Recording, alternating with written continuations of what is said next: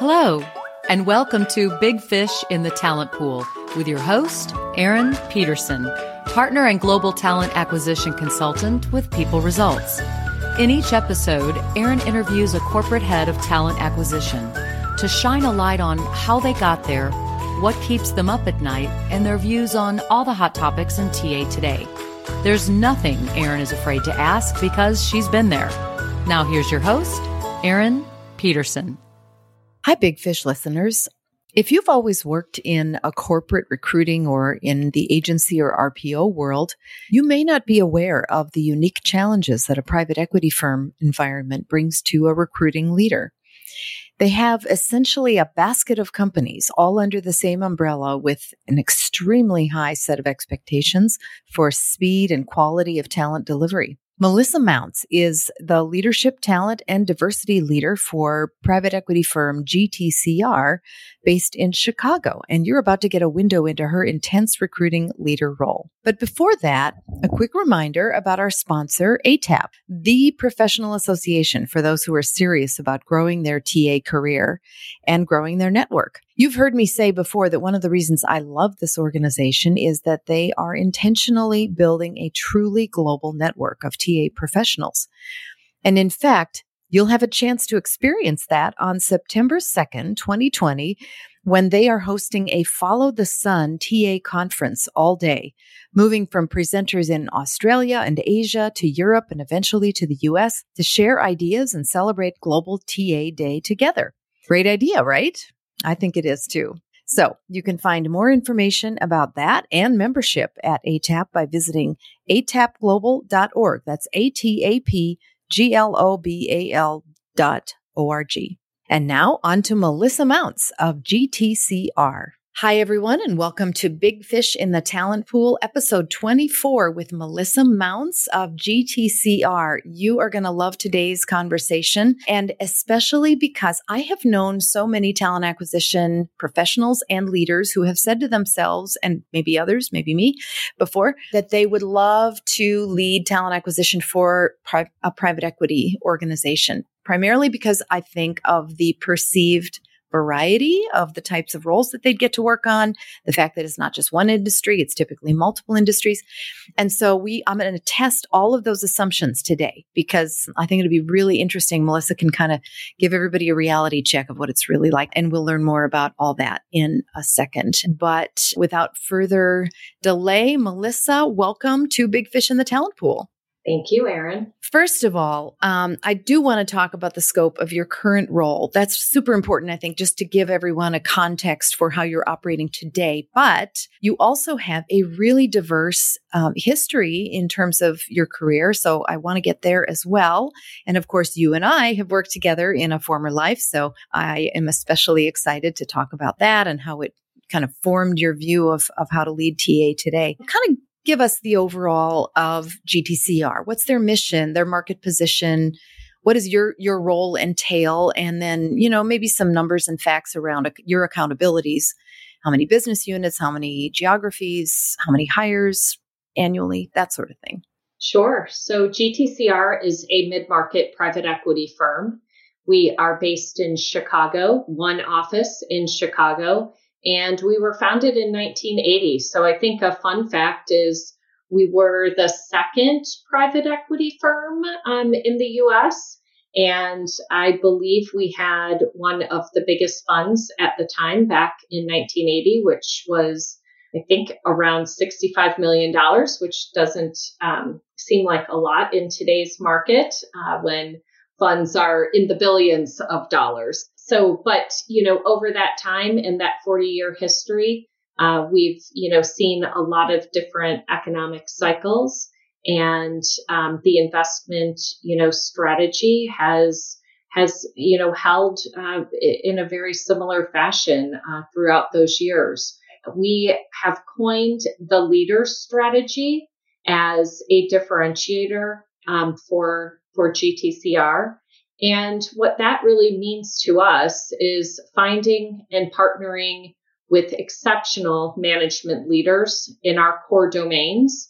Um, we're identifying, acquiring, and building market leading companies. Then through transformational acquisitions and organic growth uh, within those companies. So to break that down, we have a very, very uh, firm view of, uh, of, of exceptional talent and how that makes all the difference in the outcomes of the portfolio companies that we're investing in.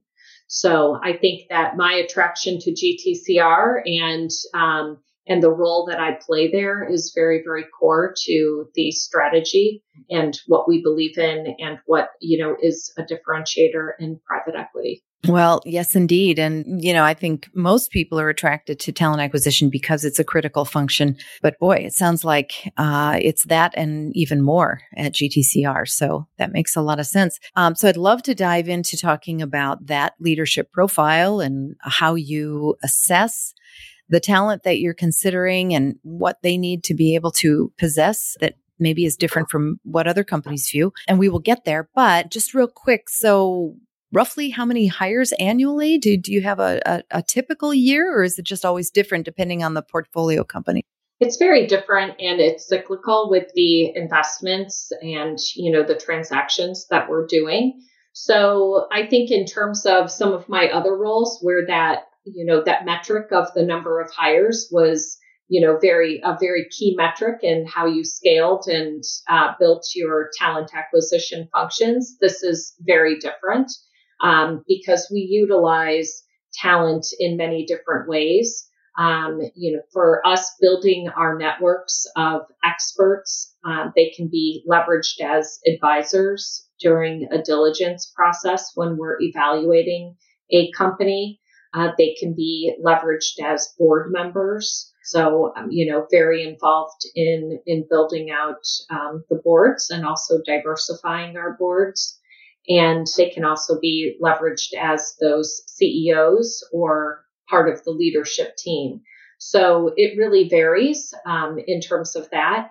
I personally don't have responsibility for um, our firm hiring. So that is um, some of my colleagues handle our firm hiring. And so my view is externally focused into our portfolio companies and with our investment teams as they evaluate different, uh, different transactions. Okay. So a true focus on leadership talent. Yes. And uh, and diversity, as I understand it. So um, we'll talk about that as well. But you're no stranger to the private equity world. You uh, were previously at Baird Capital. I'm just curious about the fact that I I believe at Baird you were actually placed on the boards of two of their portfolio companies. Can you talk about what that's like? I'm pretty sure that my listeners would like to know what, you know, being in the room where it happens, so to speak, would be very interesting. Absolutely. Yes. It was, um, it was a great experience to be involved in those board roles. Um, the boards, uh, in private equity are very different than public company boards. So, you know, in private equity, depending on the structure of the ownership, uh, for for Baird and most of the companies at GTCR, we have majority ownership. So very different from even a venture capital um, backed syndicate of investors. And of course, very different from a public company. So it's more about strategy. It's more about surrounding that CEO and executive team with uh, different either functional experts or also um, market leaders, people who have maybe the viewpoint of the customer groups that that company serves, or even if there is a transformation within the company to let's say digital transformation that you have that that type of expertise on the board so it really becomes more in, a, in an advisory capacity mm-hmm. and um, and so you know of course you know heavily anchored by the financials and the performance of the company and the goals that the private equity owner has but you know really strategizing and working with the management team and being very collaborative, you know, within the boardroom. So I think it was, you know, very, yeah, consultative and, and advisory, but a great experience to see how that all plays out and to see how, you know, as companies are growing and trying to scale their business, how those different points of view can accelerate and assist the uh, the management team. So I'm picturing that you're sitting in a board meeting and somebody says, "You know what we need? We need a new CFO," and all eyes look at you. Is that right? Yeah, like you're supposed to come up with sometimes. Okay. sometimes, or it may be that um, I remember one time sitting in a in the boardroom and seeing our operational expenses, you know, and looking at the financial detail of that and, you know, digging into that and they were higher than normal and digging into that and then looking at what are some of those, you know, root causes. And there was a big turnover issue.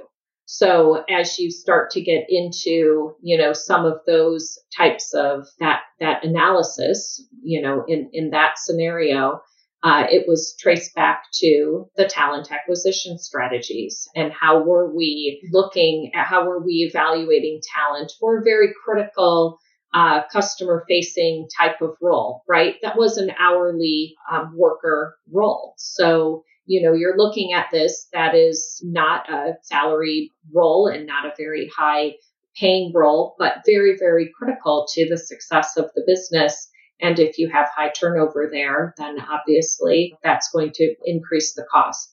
So I think looking at some of those things and being able to, I find that human capital in, in these areas of the portfolio company, and, and I think this is probably a theme that we'll talk about today, Erin, is how do you really understand the business implications? Because sure, you know, many times you need um, new talent, uh, but it's more around too capability building and you know knowing what the company's core capabilities are and also understanding where that transformation is going and then how the capabilities may be shifting in the organization and is that organization set up really deliver on that. Yeah. So so i think it's you know it's less about the executive placement in some of those scenarios and especially in the boardroom. And it is more about the business implications and scaling and being able to deliver than the future state. You started your career in Chicago with Motorola,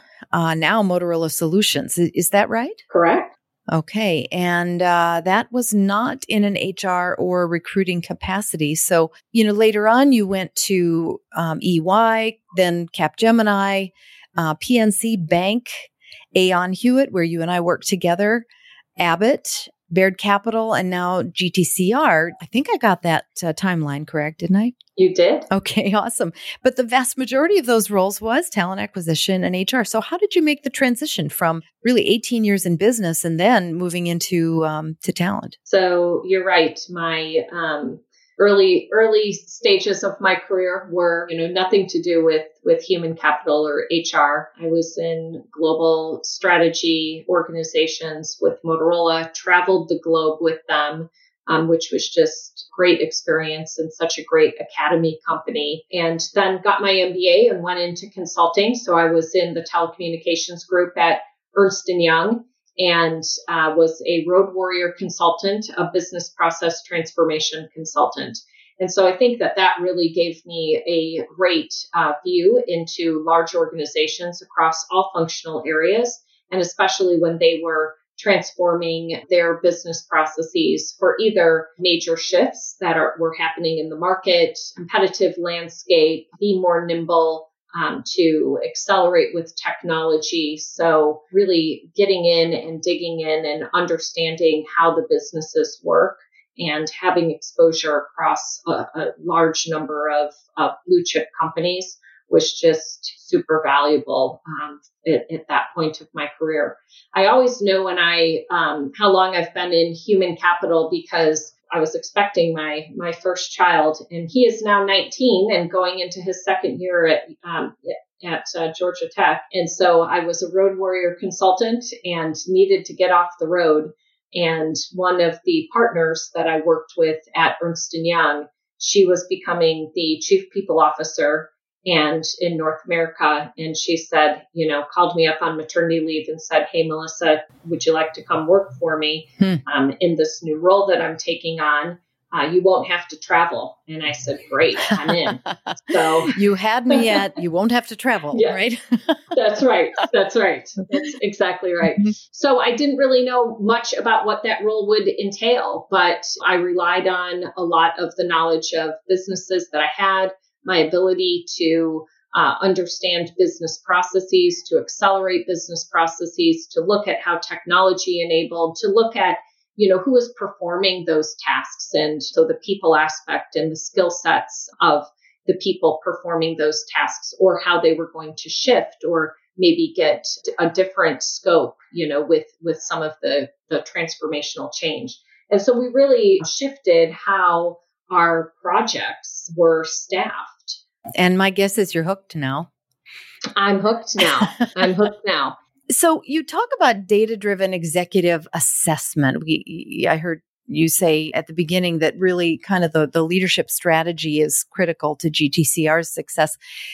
How do you think about and, and what's your best advice on assessment overall, but especially executive assessment? So I think there's a lot of you know different ways um, to do executive assessment. I, I think the biggest thing for for, you know, in my learnings is the consistency around it. And, you know, definitely everybody having the same uh, criteria and, and scorecard for for the assessment. GTCR, we are looking for um, leaders who created value, equity value during their careers. And we're really looking on people who really understand the industry that they're in have a very, very strong network, um, know the ecosystem, know where the white space potentially is within that industry area. There's a lot of criteria and um, and we spend a lot of time with executives. So the amount of time that the investors are are spending with with the executives that we may eventually hire or even have uh, a, a NewCo leader strategy management team formed around. Um, sometimes those are 18 month, two year relationships that are building. So it's it's a very different timeline uh, than you would look at from an executive search perspective or a vacancy. Now, if there is a vacancy or within the portfolio or a, a new leadership role that we need to fill, that's a little bit of a different um, process from a leader strategy new management team formulating around an investment. That can be a, a very long term relationship that's built and through a lot of uh, discussion and meeting and talking about different investments and getting the the various points of view and really understanding if cultural fit is is there with uh, with the investment team as well. What I don't hear you saying is standardized assessment or an personality profile or a something that is objective more than it is subjective. So let me check that. So at this point, mm-hmm. anyway, mm-hmm. you, your firm is not using any, you know, I would call structured assessments, online testing, that sort of thing. Correct. And we have used those in in some cases. So uh, one of the CEOs within one of our portfolio companies that I'm working with right now is they're bringing on uh, a member of the leadership team uh, they do have a an assessment that CEO has has been very familiar with, and um, but I think the the caution that I have with with assessments, while I do think that they are can be a very very valuable tool, again they aren't the you know the end all be all. It's not the answer key. It is about what you will find out in six months time about that person um, how they operate, how they react under stress, how they lead, different aspects about them. Uh, you know, you will you you can you can accelerate that right and get a peek into that ahead of time or you know those things will unveil themselves slowly as you just get to know somebody and and work with them so i think that if when firms or organizations are using it to really understand, you know, we all have our strengths and our weaknesses and our uh, personality preferences. And if that's going to be a good fit with the role or with the rest of the team um, in terms of complementary skill sets, uh, that's the way one of our one of our CEOs is leveraging that right now to ensure that they are building a balanced uh, team uh, in terms, and they're not just recruiting mini me's or you know same same uh, in terms of somebody's personality or uh, or work preferences say that's a good lead in to diversity. So that's the other part of your role is to be in charge of diversity. So the hiring of mini me's is one thing that is to be avoided at all costs. I think we all know that. And so especially for organizations that are looking to hire people with different points of view, different life experiences, um, different opportunities in their past. So what does that really mean for you? What, what should we, if we were following you around with a video cam and your role as diversity leader, what would we see you doing? Yeah, so um, three areas. One is firm diversity. Um, the second is portfolio leadership, and the third is um, board diversity. So, so those are the three areas that we're focused on. I mean, obviously, the the data is extremely compelling as to why we should have diverse teams. I think financial services broadly as an industry has always been lagging um, some of the other industries in terms of the diverse makeup of their leadership teams. They're, they're just one step ahead of tech right now, though. Yeah. I'm sorry. Did I say that out loud? Okay, go you ahead. Did. Um, okay. so, so I do. You know, I I think that there's there's a lot that we need to that we need to be able to do. You know, to really feel like we have a have a good that we're addressing the diversity challenges appropriately. Um, but you know, one of the things, right? If you were to follow me around, I think that this uh, that our COVID environment has made executives very, very accessible. Right? We're not on airplanes, and you know, all of our free time. Uh, so that has been something to deepen our pipelines and our network of executives that are ethnically and uh, gender diverse again forming those those relationships and getting those introductions um, partnering with some great organizations too that are very financial services oriented. Board diversity is a big area that i'm focusing on right now and one that we're making a lot of great progress in. And and the again the accessibility of the executives i think are is at an all-time high right now. Mm-hmm.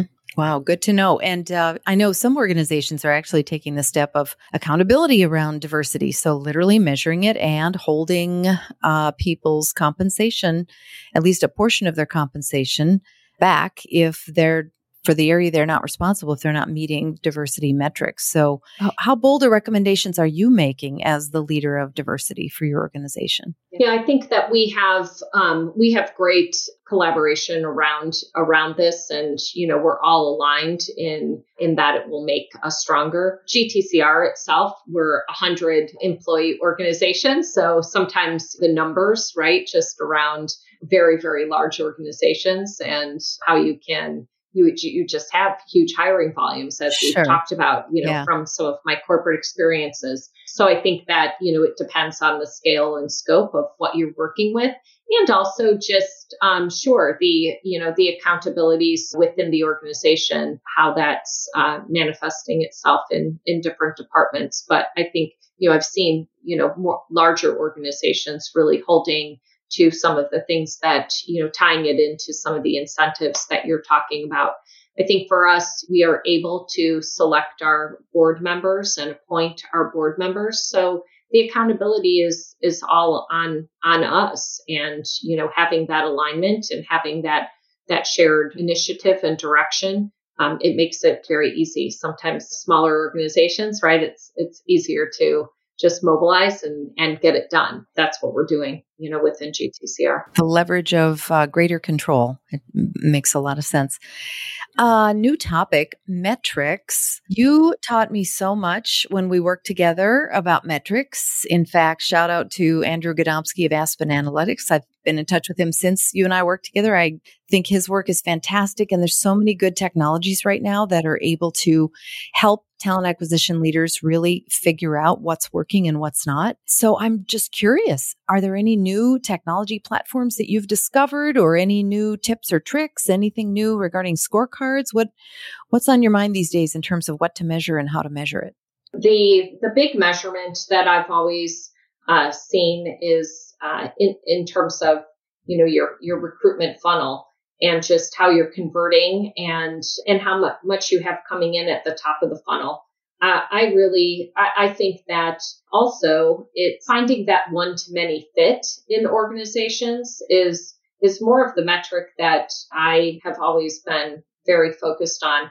And again, my role today is very different than than the large talent acquisition organizations. So the metrics take on a, a very different type of flavor, very different from from the corporate listeners. I've always um, bristled against how many applicants are coming in and how many are actually getting hired. Even I think we've even laughed in in different strategy sessions around would we ever have to have another applicant coming in or do we already know who those applicants are and we're just not leveraging them in the right way or applying them against the right roles. So um, that's one of the metrics that I think is really revealing, and you know, is just uh, kind of the overall efficiency of those of those applicants within the the positions that uh, that you have within the organization. Or are you building from the rec level up the applicant pool? Because you know those those talent pools that you're building and finding the common denominators that you're looking for in either culture or industry fit or broad skill sets and then being able to apply those into many different roles and into the organization that that candidate could be a fit for. So that's one of the, the metrics or the measures that I find, you know, extremely interesting and valuable because I think it speaks to the efficiency of a talent acquisition organization. Yeah, I, I would agree. I, I have to say the, the one I'm liking these days is sourcing efficiency as measured by the fewest number of candidates sourced to hires. You know, mm-hmm. essen- essentially mm-hmm. it's, it's not about how many we interviewed. It's how many got presented because mm-hmm. we thought they were a good fit. And then if we can get that in as small as possible, it just ends up being this uh, happy hiring manager scenario and heck, yes. heck of a lot less effort for the, the yes. hiring team as well. Huge quality, huge quality. I can remember, Erin, one of our clients at Aon Hewitt asking us how many requisitions should a recruiter be handling? What is that metric? What is that mark? And as we saw um, you had so many applicants coming into the system. It really wasn't, you know, it was it was kind of the the wrong metric in terms of number of requisitions because it really started to turn into how many candidates, um, applicants can a recruiter manage. Yeah. And if you had, you know, 20 uh, requisitions that a recruiter was managing and you had 200 um, applicants to each of those requisitions, then it becomes not humanly possible, right? Right. to to manage, you know, that that very very large, you know, talent pool. You got to ask the right question, basically, and avoid the proverbial black hole that comes with too many candidates for the role that you're trying to recruit for. I'm with you. Here's a question I ask every one of my podcast guests, and it's a little personal. So feel free to sort of make it your own if you're comfortable. And that is mistakes. So I think sometimes aspiring talent acquisition leaders look at leaders of today and think their path was a nice straight line that just went straight up and maybe don't understand that there probably were a few bumps along the way that they learned from. I'm just curious, would, is there any that you recall that you'd be willing to share? Something specific that you really learned from? Oh gosh, um, I, I've been with uh, a few different organizations. And I think culture, right, is um, was a huge one for me. There was really making sure that you are you are entering into a culture that you can really thrive in. I think is is very very key. And I think that sometimes there are aspirational cultures in organizations.